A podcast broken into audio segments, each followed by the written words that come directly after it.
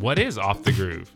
It means you've blown the line or you're pushing the limits a little bit too far, or just maybe you might be looking for a faster way around the racetrack. Off the Groove with Scotty Dubler. Back at you again for week two, 2019. Already. Yeah, already two weeks in, man. Uh, Dude. just just want to go on record as saying, uh, number wise, JD Beach's episode was the second best out of all of our episodes. In 2019? No, it was the best one we put out in 2019 because it was the first and Oh, only one we've Okay. done. Well, that's where I, that's where I thought you were going with. No, it's uh, it's the second best uh, as far as you know the numbers on the Facebooks, uh, and I'm sure there's other numbers that aren't on the Facebooks that that'll add to it. But uh, looking at all the numbers for for all the other episodes, uh, he's he's the second best uh, response we've gotten out of putting something out there. So some people like to listen to JD and hear what he's got to say. I guess. I just think you know they like listening to you. No, no, no, no, no, no. Well, I, I know what it is. What? It's, it's because you put us on Spotify. Oh, that may be it. Yeah, that may be it. Shout out to Corey it. Texter. He asked me like, "Is are you on Spotify?" And I, I, I know that I tried to put it on there a while ago, um, but they were only allowing certain hosting uh, platforms to, to connect to Spotify. Now they they're open to anything, so we're on there officially. We are on Spotify. Yeah. So uh, so JD is the second best. Who do you think is the best, uh, most listened to episode that we have so far? You want to take a stab at that one? You're putting me on the spot because Yeah. we've had a lot of shows. We have, and we've had some big names on here that a lot of people wanted to listen to. But who do you think is number one, aside from last week's episode of JD Beach? Bryan Smith, Nope. Jared Meese. Nope. Man, I don't know. There, there's Mich- no way it's my episode. There's Mi- no way. Michelle DeSalvo. What? Yep. Shout out to Michelle. Number one episode, most listened to episode we have on our our whole fifty some Dude, I- plus or sixty. that's, what are we that's doing cool. now? I got goosebumps right now. That's awesome. Michelle DeSalvo. Yeah. Shout out to Michelle. I used to race against her, man. What, That's really cool. Yeah, good stuff. Uh, reigning number one. So yeah, see how long that goes. But uh, but yeah, go listen to Michelle's episode if you haven't already. It's a good one too. Well, then nobody's going to catch it now. If you keep, if you want to say that, then everybody's going to go listen to it, and our numbers are going even higher. Right. Well, I mean, everybody has a fair and equal opportunity here. You know, you can go listen to any any episode awesome. you want. Yeah, it's good stuff. Anyways, so enough of the, the trivia. What's what's going on in flat track this week? There seems to be a lot since last week. Well, First of all, we have to start out 62 days to Daytona. I've got to say that because I'm a little off with the AFT website, but uh, no, I think I think you guys are saying the same thing. They just count hours too as at, on top of the day. But there's like what a one day discrepancy or something. There's it's not really a Something like discrepancy, but something like that. Yeah, Bromley posted 62 days yesterday, yeah, and I, I, I sent a message on Instagram. I said, hey, I said, according to my math skills, and I went to Oklahoma School District, but I still count. yeah, But uh, and then Donnie Larue, who has uh, AMANationalNumber.com, both of us are on 62 days today. gotcha. Friday. Yeah, So I don't know. It's coming. It'll be here sooner than we know. yeah. And even if you guys are one day apart, then it won't be that big of a deal once we get there. I promise you. Exactly. Exactly.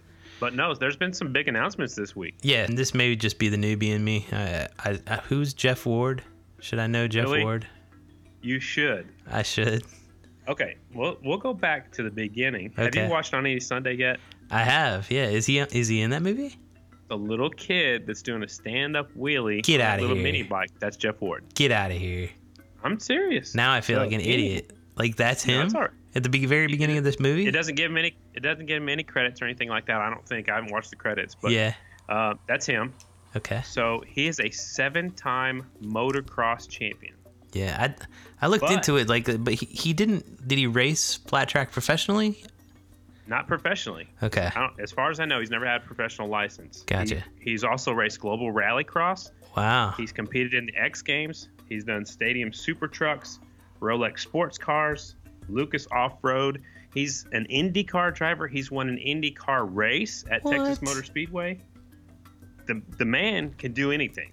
And he's up there. I mean, he he's he's gonna throw a leg over a bike and, and compete in the singles class. And and from what I'm hearing, he's gonna give them a run for their money based on how good he is. Is what I hear. Well, That's what I'm hearing too. He's 57 years old Holy though, and moly. he uh, it looks like he's got some support from Moto Anatomy, which is Johnny Lewis, formerly of 10 Training. Yeah. So I think he's be riding one of those KTM's that they're using at that uh, at the Moto Anatomy school, Yeah. um, and put Johnny Lewis in in the corner, you know, in you know with his in his pit area. Dude, that could be impressive. So, I, and I should have probably read the read the press release before we started talking about it. But is it a limited number of races? Is he running the whole season? What's the deal? I've heard it's all the TTs, possibly some short tracks. Okay. I don't I don't know if he'll go half mile in or mile in. Oh, Well, the, the singles don't usually get on very many miles. but, Right. Um, I think it's going to be all the TTs, some short tracks. And the reason he'd do the singles is because that's closer to the bikes he raced on the. Well, it it's similar to the bikes that he used to race. Yes. Uh, also, you cannot just come out of nowhere and get your pro license all the way up to the AFT Twins class. So, Yeah. uh, and it, there's a little bit of de- a debate too how he got his pro license. I think they're going off of his resume. right. Um, but he got he got his pro card. He is 57 years old, but he still has the speed. Um, it's kind of a touchy subject uh, for some people. Like Yeah. you know, Ronnie Jones still has his twins license, but he's never ever let his license go, so they can't just take it away from him just because he's older. right. Um, if you lose your license, then you have to start over from scratch. Like Rich King Yeah. wanted to come back. He used to be national number 80. He used to ride for the factory Harley Davidson team. He tried coming back to the pro class and going into the twins class. And uh, Chris Carr was in charge of the competition. He said, no, you'd have to start over at singles. Yeah. And and he didn't want to race singles, so he still rides in the vintage classes and the over 40 classes. I think even in the over 50 classes at some of the Steve Nace races. And it's still really, really fast. Well, I got to tell you, man, I, I obviously didn't know much about it before we started talking about it, but I'm pretty excited to see what happens here then. it is going to be exciting. You know, Yeah. I don't know how much flat track practice he's got going on. I'm sure he'll he'll get some seat time. I know he'll probably head down to Florida early, go hang out Johnny Lewis at his uh, training compound. Yeah. Get some get some uh, seat time. You know, probably get a steel shoe. Uh, but it's going to be cool to see a seven-time motocross champion come hang with us. Well, and to see what Ronnie Jones is still doing at his age on in the twins side of things, I mean, it's definitely not out of the question that he's he can be making main events and possibly running up front in some of these main events in 2019. And you know, for the longest time, motocross riders didn't cross over into flat track. It's Yeah. completely different. You position your your feet different. Uh, you know, you slide with your left foot down. Motocrossers like keeping their foot way forward to put the weight on the front wheel. But like we saw last year, Ryan Sipes went out there, was fast qualifier at Springfield at TT. Probably would have Dominated. done really well, but fell off and then Dominated. dominated the Buffalo chip. Like, Yeah. yeah. And um, so I think it, it could be a good place for motocross riders to go when they stop racing motocross. It'll be interesting for sure. Uh, some other announcements this week. I saw Kevin Kevin Stallings. What's what's up with that? He's he's he's riding two classes this year. Is that what I saw? It looks like he's going to do double duty Yeah. uh, on pretty much similar program. Kind of didn't really say much about sponsors, but uh, on a Honda 450 in the singles class, and he's going to be riding his own twin Kawasaki On the Cowie. in the pr- production twins class. Nice. Yeah, I'm I'm telling you, man. The more I hear about who's going to actually be riding the twins class and, and that production twins, I'm getting excited about it. I want to see uh, how these guys do. I, I think it's it's going to be a great little feeder series for the for the for the big boys on the twins. I, I love it too because you're not throwing them straight to the wolves. You're Yep. not putting them out there with Bryan Smith, Jared Meese, you know, and all the the fastest of the fastest guys. It's going to give them some seat time on a twin on the bigger tracks, and I think that's what these young kids need. What's what's going on with Rymer?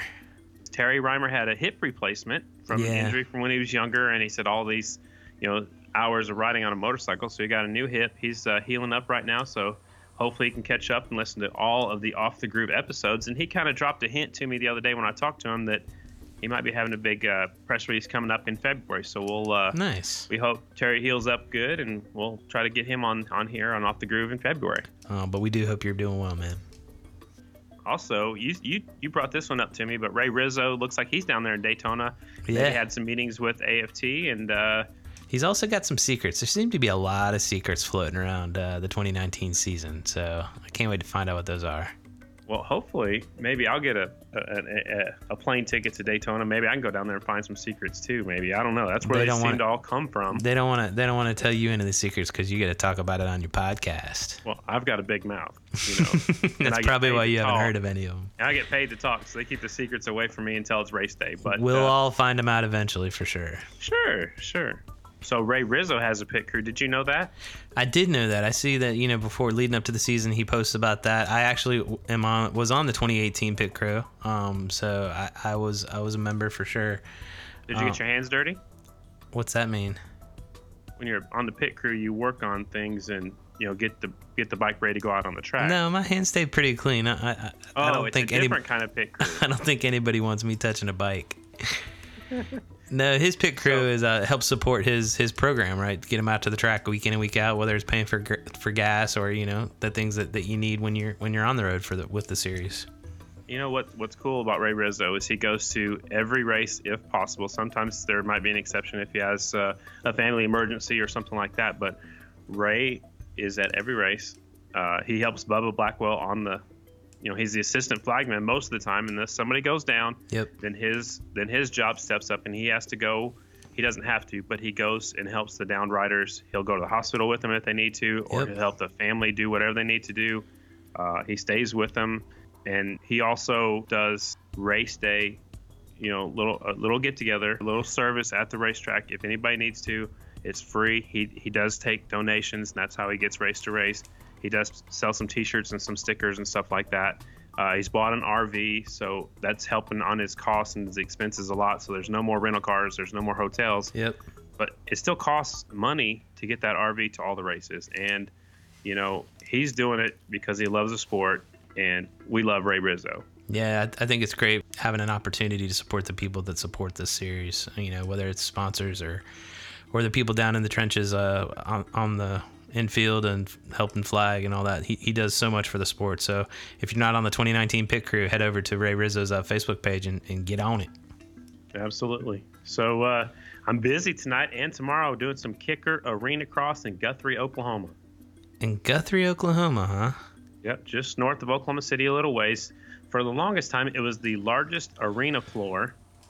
And I don't know if that's still the, the record right now or not, but there's no concrete. So the arena was built around some dirt, and they never put any, any concrete down in the center of the arena. So uh, you can dig really deep if you want to. You can, and they build some great big jumps. It's uh, it's a really cool venue. I used to race there a long, long time ago before I started racing flat track. I did some arena cross in there, and uh, it's a cool event. I'm excited to be there. Awesome, man. Little uh, little knowledge for you in case you're ever on Jeopardy, I guess. Uh, a like Guthrie, uh, Guthrie or Gunthrie.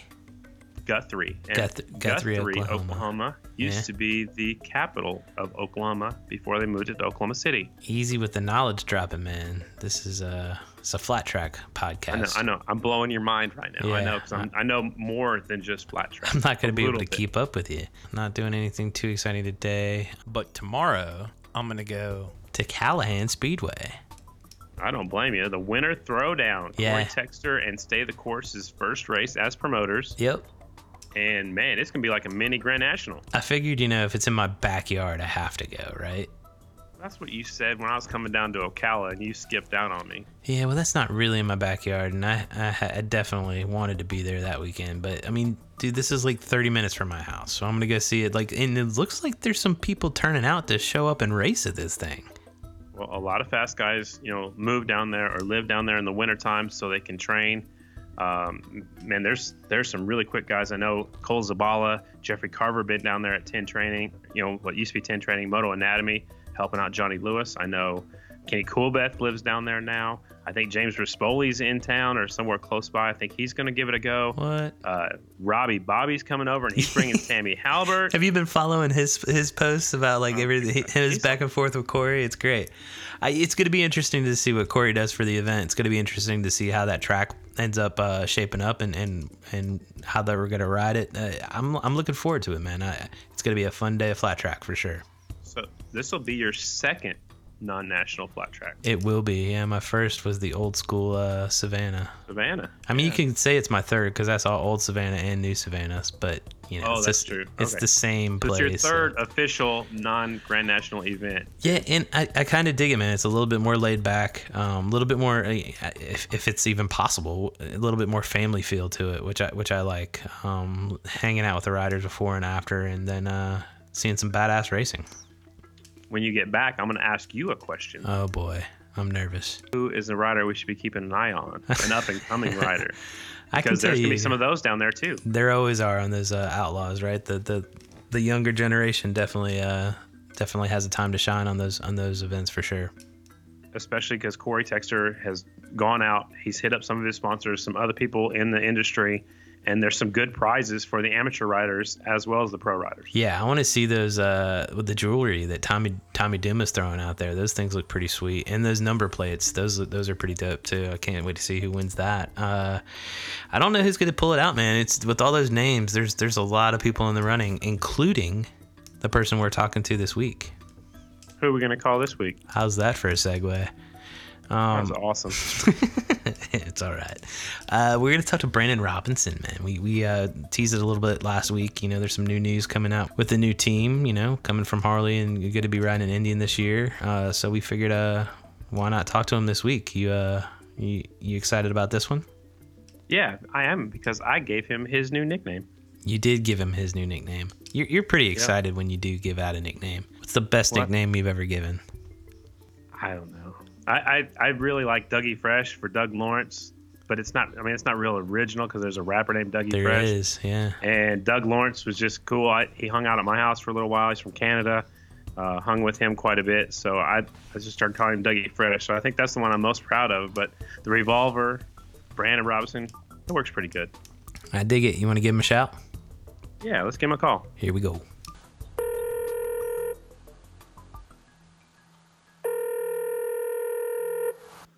Hello? Shorty. Hello. Hello. Is this the Revolver? This may be, yeah. Man, I, I thought you ignored me and, and not accepting my call there for a second. You're making me feel bad after I gave you such a cool nickname. I'm just making you work for it, man. Oh, man. Dude, I haven't seen you since uh, the last race at uh, New Jersey. What have you been up to? Oh, not much, dude. Just kind of getting back on the daily grind and trying to get everything prepared for 2019. Yeah. Where you at right now?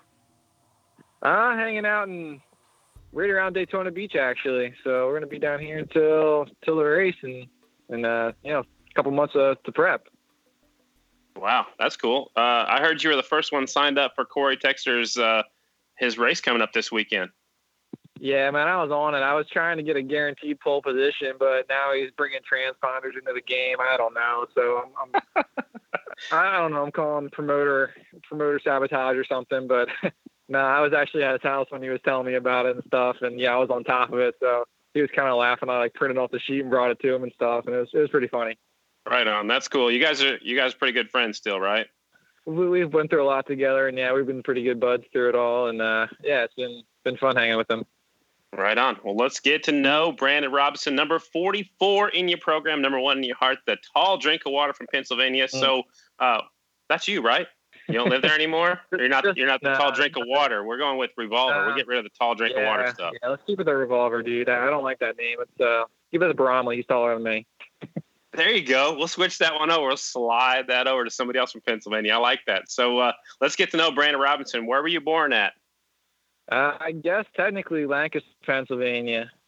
What's technically mean? Were you born in a car on the way to Lancaster or what? I guess I don't know. I mean, it's it's Amishville up there, so I don't know. It might have been an Amish buggy. I'm not sure. You don't you don't, I don't remember know. back then, I don't huh? know the certificate of my birth, man. I just I just know my uh, birth certificate says so. Lancaster. Okay, all right. I got you. So what was it like growing up in the Amish territory? That's pretty crazy. I mean, it's mellow but crazy. You know, you get get that country vibe, and you're out in the middle of nowhere, and then uh, all of a sudden you get thrown into this big old world. And man, Amish people are nuts. They're kind of different. You know, it's you get all these horse and buggies on the road, and and it's just a completely different lifestyle. It's uh, pretty slow paced, and you know those guys are different. But uh, I don't know. It's, it's it was good lifestyle for sure. You know, growing up in back in the sticks and having the property to, to do what you want, ride and kind of tear stuff up and and explore. And uh, yeah, it was always fun. Right on. So you said you grew up in the country. So when did you start riding motorcycles? You guys have one at when you grew up, or what? Uh, I think my dad threw me on a bike when I was three, and uh, yeah, I just never stopped riding. wasn't really good when I started, but yeah, I just kept with it, and I guess here we are now. So, do you remember your first race? I don't exactly remember. I mean, I know where it was and stuff, and uh, my first race was in Harrisburg, PA. The District Six Series always started out in an indoor event, and uh, yeah, I was pretty slow. I think I got lapped, and I was wearing some Power Ranger gloves and some work boots, and yeah, it was pretty much a mess, but I had a good time. So. so, have you tried anything else, or just flat track? I've experimented very little with like some moto and supermoto. I've ridden a little bit of speedway, but uh, yeah, never never really ventured too far out of the dirt track box. And um, flat track's kind of where my heart's always been. And I don't know. I guess the only thing I'm really good at is turning left, so I just stick with that. Well, if you're good at something, you might as well stick with it. So, uh, what kind of tracks did you learn to ride on? I mean, Pennsylvania, I think of race car tracks. Then I've been to a few cushion tracks up there too. So, what type of tracks did you learn to ride on? Yeah, the majority of the tracks we grew up on were, you know, quarter mile clay oval car tracks uh, for the most part. Then a lot of our series kind of switched over some bull ring short tracks, but um, yeah, that's pretty much the majority of it. You know, it wasn't until I got a little older and we started traveling a bit that I got ride some, you know, half miles, cushions and stuff. And um, so I would say kind of clay short tracks were always my specialty growing up. Right on. I know when I first started seeing you, when I first started coming to East and announcing for some Steve Nace races and stuff like that, your dad was with you and, and he's a big part of your program, you know, when you're growing up. Did he ever race motorcycles? Uh, no, he was a quad guy. Uh, he might have raced a motorcycle once or twice, but he, he stayed away from two wheels. He was always more comfortable in four. And um, kind of a funny story was like a hare scramble racer, you know, when he was uh, first started, and then he accidentally showed up at a dirt track race the wrong day one time and decided he liked it more, and we've been doing it ever since. Wow, that's pretty cool. So why you know why did you get hooked on flat track? You said you weren't very good at anything else. Is that why? So you stayed with dirt track? Yeah, I'm not a very good jumper, so I don't like being in the air. Um, but yeah, I don't know. Right. It's kind of what we've always done. I don't know. You know, you get you get a nick for something, and you just keep working at it. And I always liked proving my craft, and uh, you know, it was just something I kept pushing myself in. Right on. What was your favorite racing memory before you turned pro? Man, before I turned pro, uh, honestly, I think it was just uh, I went over and raced in England once in the UK Dirt Track Series right before I turned pro. The year before I turned pro, actually, I was still an amateur, and uh, I went over there with my parents, and I think it was just more memorable because I went over there with my family and got to see a different country and a different side of racing that I never experienced before, and you know I thought that was pretty cool, and haven't been back since, and I, I, would actually really love to go back at some point just to get that experience again. You know, I was so young when I went there that I, I don't quite take it all in. So um, but yeah, I think that was probably my favorite memory. Right on. Did you do any good when you were over there? Yeah, oh yeah, yeah. We won everything, so it was a pretty good trip. right on. All right, I like that answer. So let's uh, move up a little bit. When when did you go pro? How old were you, and what year was it? Um, I was, I guess I was 16. It was 2007. Um, so back then they called everything pro sport. When you went pro, that was kind of like the beginner stage or singles in, in this day and age. And yeah, I think my first race of pro sport was in Savannah, Georgia, uh, back when they did the Hot Shoe Series. And I think me and Chad Cose had a race long battle, and pretty sure he edged me out at the end, but you know it was still fun. Right on. So, was it hard to transition from amateur to pro? Honestly, not crazy. You know, I was always expecting when I moved up to pro sport ranks to to run up front. Um, even if I wasn't really considered you know, a guy that was going to be a, a favorite or a, a, perennial front runner per se. And, you know, I was pretty confident when I moved up that I was going to be able to, to do that. And, and yeah, I think, you know, ended up being, I think Chad Cose and I battling all season long. You know, we were two rookies and, and that came down to like, I think the last race between us and, you know, he won the championship, but it was a, you know, a big learning year for, for both of us. And, and it was, uh, it was awesome. All right, so let's move ahead a few years to uh, the Springfield Mile, back-to-back wins in 2013. Um, we ran the, the the events back-to-back on the same weekend. What was it like winning the Springfield Mile? Uh, dude, that was surreal. Yeah, I was kind of one of my biggest goals and dreams. You know, once I went pro and realized, you know, that's a granddaddy and that's the race everyone wants to win, and you know, to rip off two in the same weekend was was badass, honestly. So, um, and we did it in two separate fashions. You know, the first day I got out front and I just checked out from the guys and broke the draft, and and I think that was like one of my better rides in my life. And then the next day, you know, it was a full on battle with five of us or six of us going out in the lead draft, and it came down to the last lap where I just put myself in the best position, and you know, I came across the line at first, and yeah, it was uh, it was awesome. You know, I, I was pretty speechless there for a while, kind of on cloud nine, and um, I would love to get back to the victory lane circle there one day again. Yeah, you also won Daytona earlier in the year in 2013. So, so after you win your first race, does it make it harder or to, harder or easier to win your next one? You know, I think it was actually easier in a sense because it was like, man, now I know what it takes. Now I know that feeling, that pressure, and you know, finally getting that monkey off my back in Daytona was great. And I, you know, I kind of went into 2013 with a whole new mindset, and it was the first year that I actually legitimately trained during the winter, and you know, realized that I need to step it up if I want to make something out of this. And you know, it was cool because it showed, and uh, you know, I've been kind of that hungry ever since. And um, you know, like I said, it it transferred over once I won the first one. I just got hungrier for another win, and and uh, once I got in that position again, it was just like it felt natural. So uh, yeah, it was it was I guess easier in an aspect. All right, we'll bump up ahead to the 2016 season. Uh, according to my notes, that's when you first rode for Kennedy Racing. So, how did you and Kennedy first get hooked up back in the day?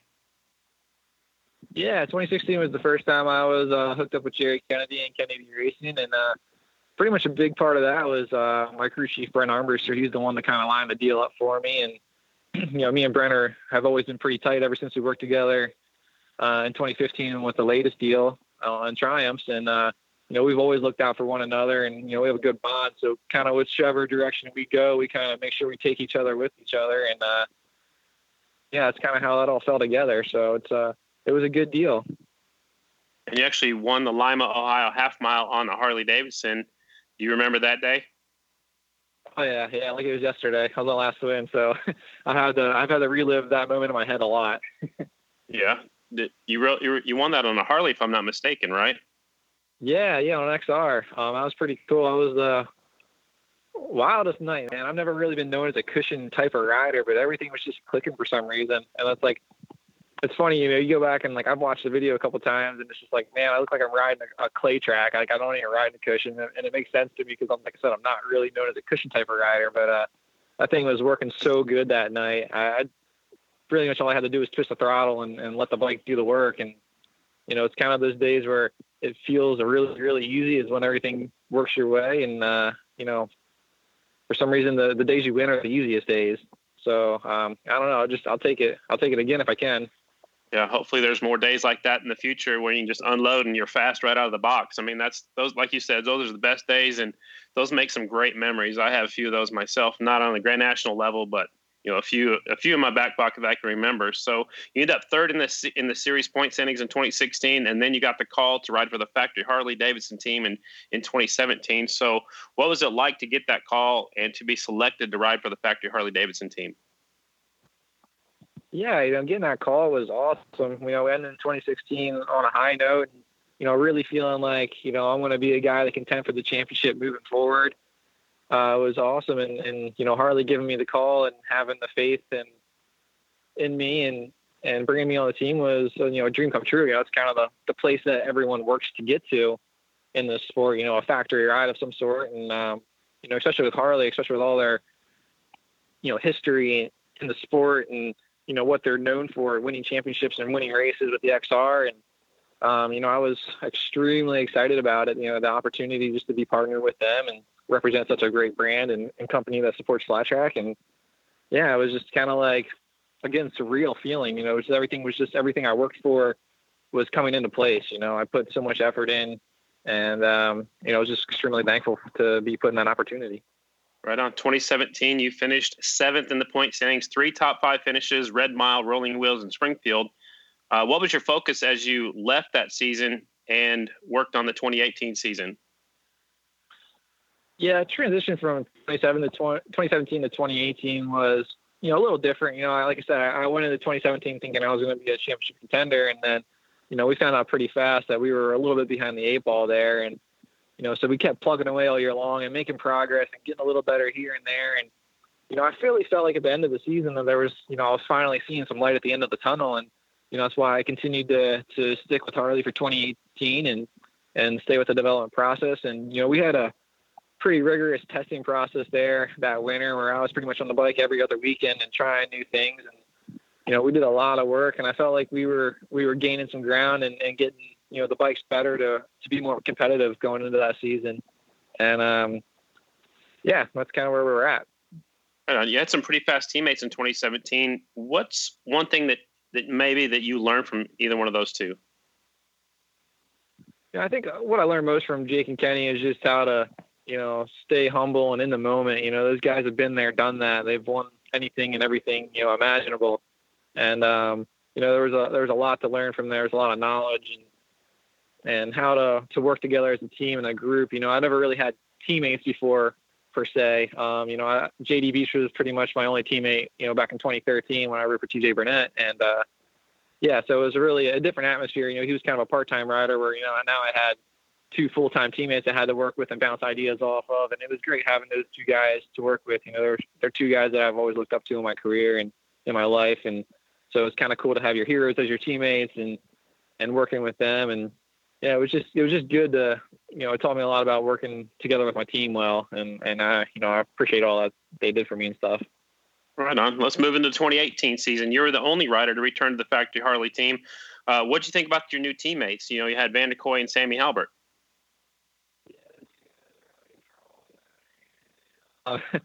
nah, Halbert, he's funny, man. Uh, you know, I, I wasn't a you know didn't really talk much to Halbert before. You know, we would talk here and there or whatnot. And then, uh, you know, I got to know him pretty well this year, and he's a pretty funny dude. Um, you know, Vanderkooi, obviously, I mean, him have been pretty good buds here the last year and a half, two years. You know, we spent all winter together in Pensacola training that year before we showed up at Daytona. So uh, I was about sick of him when we showed up, but uh, yeah, I mean, they, we called him, we started calling him Captain Chaos because he was just destroying everything, breaking stuff. I mean, he's out of control, a little young buck, and uh, trying to teach him the ways, but you know he's he's still young and dumb, so um, he likes to do things his own way. And uh, it was a, it was a good mix, you know, because you know Sammy would pick on Jared, and he wouldn't really pick on me. So like he kind of like I earned Sammy's respect in an aspect, you know, I've done enough, and um, but Jared, we were just we would just give him shit all the time, and um, it was pretty funny. Right on. You ended up 14th in the points. Your best finish was fourth at Texas. Uh, you're injured at Lima, missed a few races, and then Mikey Rush filled in for you. Did you get to work with him at all, or was he kind of just there to work with the team? And and you know, what did you do while you were injured?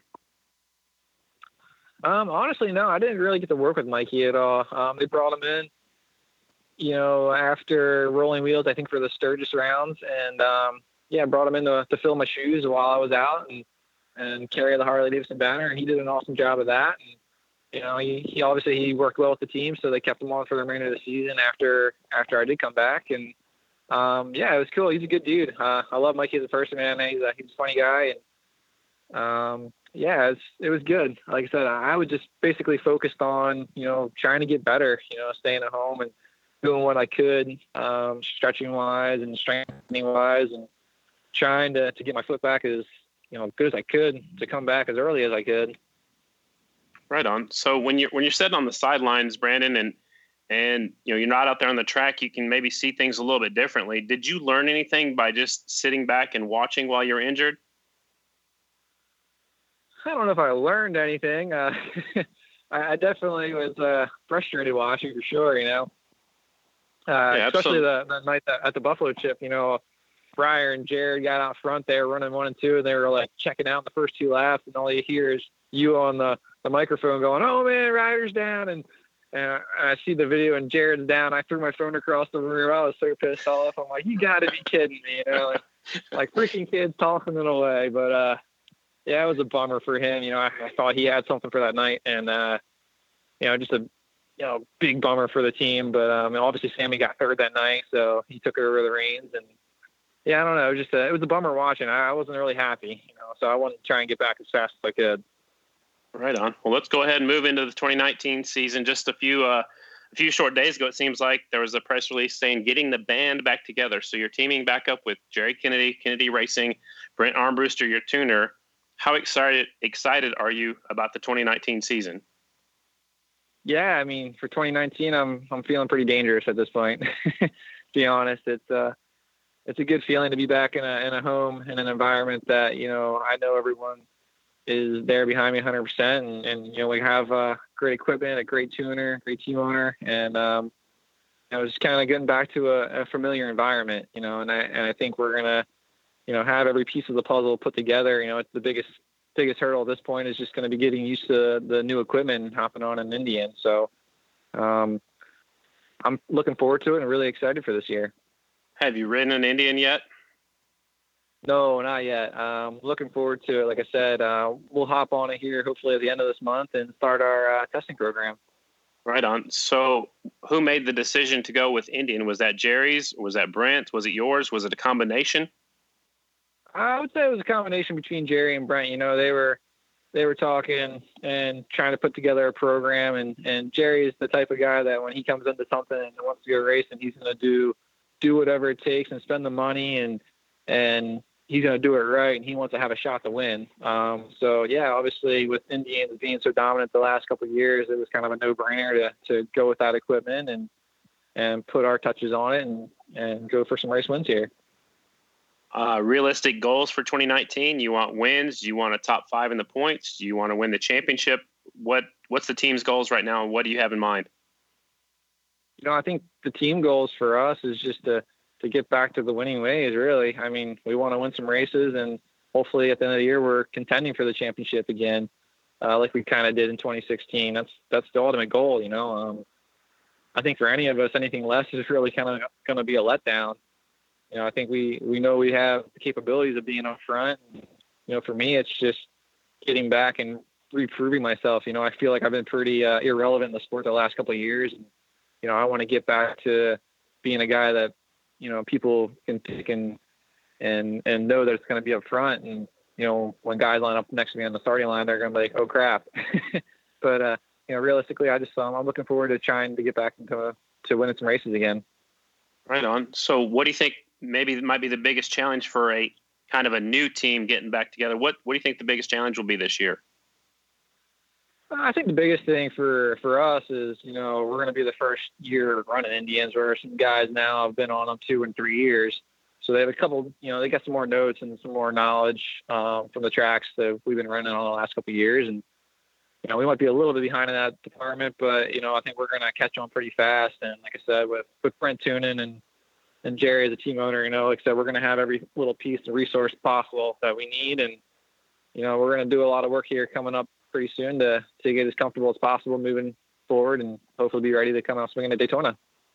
Right on. So what uh, what races are you looking forward to the most in this in this upcoming season? Ah man, that's a good question. I think uh, I think just getting back to pretty much any miles and half miles. You know, some tracks that I really felt like I should have been really competitive on this past couple of years and just wasn't able to you know to do so uh, that was frustrating. So I'm looking forward to, to getting back to those tracks where I know where my strengths lie, and and uh, like I said, hopefully competing for a win zone. You know, some clay half miles and Springfield mile again, and heck, who knows a cushion maybe? I don't know. right on.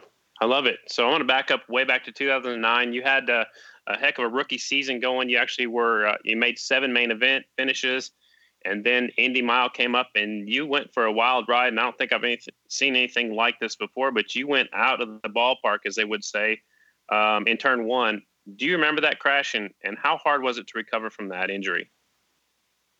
Yeah, unfortunately, I remember everything. so that was a kind of a wild deal, man. I, am not sure who exactly went down first, but it was kind of a combination between Jethro Halbert and, and Wiles, and they were the two first guys down, and um, you know, next thing I know, it's just bikes cartwheeling, and I was coming from the third row, and following Sean Russell through the melee, and he gets hit by one of the bikes cartwheeling, and I end up running him over, and uh, you know I get kind of out of control because I'm over the bars, and next thing you know we're hitting the air fence, and I kind of landed on top of it, and uh, I guess they're made basically get hit from a side impact to, to slow you down. Well, you know, like I said, I landed on top of it, and the bike hit the side of it, and it kind of moon bounced me up and over the fence, and yeah, next thing I know I'm flying, and you know, I'm thinking, all right, any second now I'm going to catch this fence, and it never happened. The next thing I know, I'm like, oh crap, there goes the fence, and I just seen it go underneath me, and I'm like, I'm still flying in the air, and it's just like, yep, this is happening right now, and uh, yeah, next thing I know, I'm laying on the ground outside of the track, and uh, I'm screaming.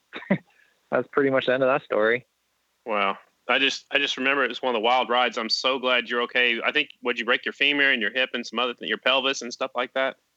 Uh, yeah, I ended up crushing my hip and pelvis, uh, hip socket, and had a break in my back. And yeah, it was pretty brutal. You know, it took a took a long time to recover. Um, man, they were you know at first it was kind of scary because they were telling me you know it'd be a year before I could walk normal again, if ever, and that was kind of hard to take in. And then um, you know I actually started walking in like six months, surprisingly, and uh, I think I was even back on a bike in nine. It was kind of wow. crazy, you know uh, the nerve damage going on there. So I had like maybe 30% feeling in my right leg at one point, and uh, I think it made it easier to get back because like, I would put my foot on the ground and I wouldn't feel it or whatever, just like no pain. So I was able to push through it a little better, a little faster than most normal people. And uh, yeah, over the years, it's it's slowly come back, and uh, you know I got pretty good feeling in my whole leg now. And um, but man, it was a it was a couple year process there, really about two years till I kind of got over it physically and mentally. Uh, mentally, it was probably the biggest thing, just kind of that fear of the first turn again, getting uh, aggressive with the guys, and yeah, just it took a while, but um, yeah, I'm got over it, and you know here we are. Right on. I, I just had to ask that question. I know it was like I said, it was one of the wildest rides I've ever seen. I don't think we ever talked about it before very much. So I uh, want to know a little bit more about it. So uh, it looks like you've been spending some time down in Florida already, getting ready for this upcoming season. Um, there's a lot of fast guys down there right now. Are you hanging out with a few of them, a lot of them, or are you trying training on your own? What's going on down there? Yeah, I'm spending uh, some time with Corey Texter and Jared Decoy right now, and uh, they'll be my two uh, main training partners here for this winter. And uh, hopefully, we'll catch up with a couple other guys in the meantime and kind of get a, a, group of us together. It's, it's always pretty fun when uh, you get a bunch of guys together down here riding. It uh, definitely makes it easier to push one another and, and get better. And yeah, it's it's always a good time. You know, we we have uh, pretty much everything we need: bicycles, motorcycles, and riding all the time. And who knows, maybe we'll we'll catch up with like Coolbeth or something and kind of hang out with him. I don't know um, what the exact plans are, but uh, yeah, we're just gonna have a good time, stay on two wheels, and get prepared as much as possible. Right on. So we'll talk about your thoughts on some riders returning back to flat track, like JD Beach. He'll be racing with you guys this year. What are your thoughts on that? Damn it, man. Uh, Yeah, it's, annoying. Man. He's a, I was joking with him actually. I was like, I was texting him before he made the official announcement. I'm like, you better stay road racing, dude. I don't want to see you every weekend. but uh, no, we've we've been good buds ever since we were teammates back in 2013. And uh, obviously, he's probably one of the most naturally talented motorcycle racers in the country. I mean, he can swing his leg over a dirt track or a road race or whatever and go fast. You know, flip that switch in his brain from one day to the next, and um, it's going to be scary him racing full time. You know, he's he's a he's a really talented rider. So it's uh, it'll be fun too at the same time. You know, it's, it's always good to say you you're actually racing the best riders in the world. Yeah, absolutely. What about PJ Jacobsen coming back from racing over in the road racing across the pond? Uh, he's come back for some dirt track too. Yeah, he's another one, man. He's uh he's kind of a wild card. I don't think a lot of people remember him racing, you know, in some AFT stuff, but when he did, he was always really fast and I don't want to say he's a wild card or nothing per se, but he's going to be he's going to be a threat to win some races for sure. You know, his his talent's undeniable, uh, without a doubt. He's one of the fastest, you know, youth, amateur, early pro riders I've ever seen. So, um, you know, again, just a couple road racers coming back and trying to spoil it for us. So we'll see what happens. Right on. And the newest that's coming back out of actually, I don't think he's coming back. He's coming to flat track. Jeff Ward, who was one of my heroes growing up as a kid, uh, seven-time motocross champion. What are your thoughts on him coming to flat track? I know he'll be in the singles class, but I think that's good for our sport. Yeah, it's uh, pretty cool. I think this this whole cross cross sport cross racing deal is is trending up, and it's pretty cool. Obviously, you saw Ryan Sipes come in and, and win the Buffalo Chip TT last year, and definitely showed his uh, moto background was a big confidence booster going into the TTs. And man, he uh, he showed it, man. He was he was on. He was doing some stuff at Buffalo Chip that no one else was doing, like wheeling into the jump and stuff. And his background definitely played in favor for him. So it's it's pretty cool. You know, obviously uh, Ward's been around. He's been around for a while. He's a pretty old dude, but uh, I, I wouldn't be surprised to see him contending up front in the singles on the TTs. All right. Well, we're part of the episode where it's time for Graham's question. That's my Graham. She she loves you, and she says, "What's your secret to staying so thin?" And she she mentioned something about is there are you still eating that secret cereal before the races? Is that is that still going on? Uh, I don't know. I haven't done it in a while. I probably should get back to it. Maybe that's what I've been lacking the last couple of years. I'm not sure, but uh, yeah, there's a time there, man. Uh, that last one I had in Lima, I ate Lucky Charms, and I swore by it there for the rest of the season. I kept eating it every single race, and I kept doing good. You know, top three, top four every single weekend, and and I rode that wave for as long as I could. And then I had one bad weekend, so I stopped. And uh, I don't know, maybe I should get back to that. Not if, sure, if you but do, if you do, then it's Graham's idea that you're going to start winning races. You know. all right, I'm gonna have to thank Graham on the podium then for sure. There you go. That'd be awesome. So now, now it's time for the rapid fire questions. So tell me the first thing that comes to mind when I ask you the question. Are you ready? Oh boy, all right, let's do it. All right. What's your favorite bike you've ever ridden? Uh, Kennedy Racing XR 750. All right, that could change in a few weeks. We'll have to we'll have to check in, see how you like the Indian here one day. But I like your answer there. What's your favorite racetrack? Savannah, Georgia, old school Savannah, where it was actually big. All right. So you've won four Grand Nationals. Of those four, which is your favorite and why? Favorite, uh, man, I guess Daytona. Yeah, that was kind of the, the first win. You know, you can't replace that one. That's the one you work so hard for. So uh, yeah, I'll say Daytona for sure. Where's your trophy at? In my living room. Right on. So you get to look at it every day, right? yeah, it's a good reminder, positive reminder of what I've accomplished. Right on.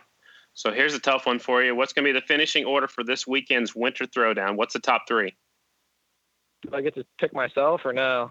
Yeah, absolutely. All right, sure. I'll, I mean, I'll be confident. I'll say myself is winning. Uh, Coolbeth for second, and, and Mees for third. Ooh, I like it. Man, you're talking. Those are like grand. This is like a Grand National, man. I, I wish I was going down there. It should be pretty wild. There's a lot of fast guys. It's going to be a barn burner, man. I don't know. It's going to be it's going to be tough. I think there's like a legit eight to ten guys that could pos- possibly win this thing. So it's going to be fun. Absolutely. So let's let's talk about the singles class just for a moment. There's some really fast guys coming up. Who should we be keeping our eyes on? Uh, I think for some rookies, you know, I think Dallas Daniels is probably obviously the you know the favorite rookie coming up, and there's also Trent Lowe. Those two went out at nationals this past year, and um, they'll be the two young guns to watch out for. And obviously, all the veterans in the sport and the singles class, and it should be a good combo this year. Well, we'll pick one. Who's going to do better, Dallas or Trent? Well, I mean, Dallas doesn't start till the middle of the year, so I'm gonna have to go with Trent for points if you're gonna if you're gonna go that route. All right, let's go with wins. With wins, uh, Yeah. between them two, I would say Dallas. All right. Why are you running number 44? I've always been 44. I, I don't know why. Was that was that My on your first motorcycle or what? Yeah, my, my dad asked what number I wanted to be. I said 44, and I've ran 44 since day one on a PW50, and I've never changed my number once. Love it. Man, we appreciate the time. Before we let you go, this is your chance to say thanks to anybody you want to right now. Go for it.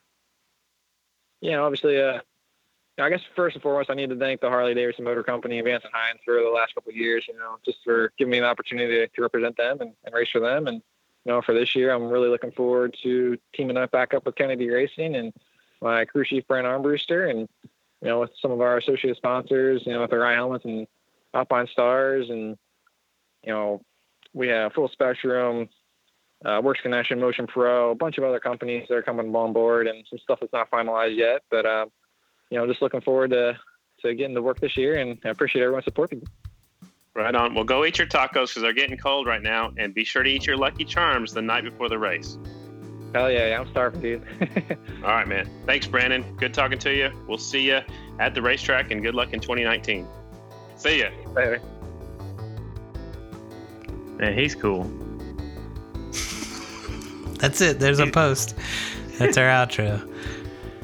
Is, is that all? Is that all you got to say? He's cool. He's he's quiet.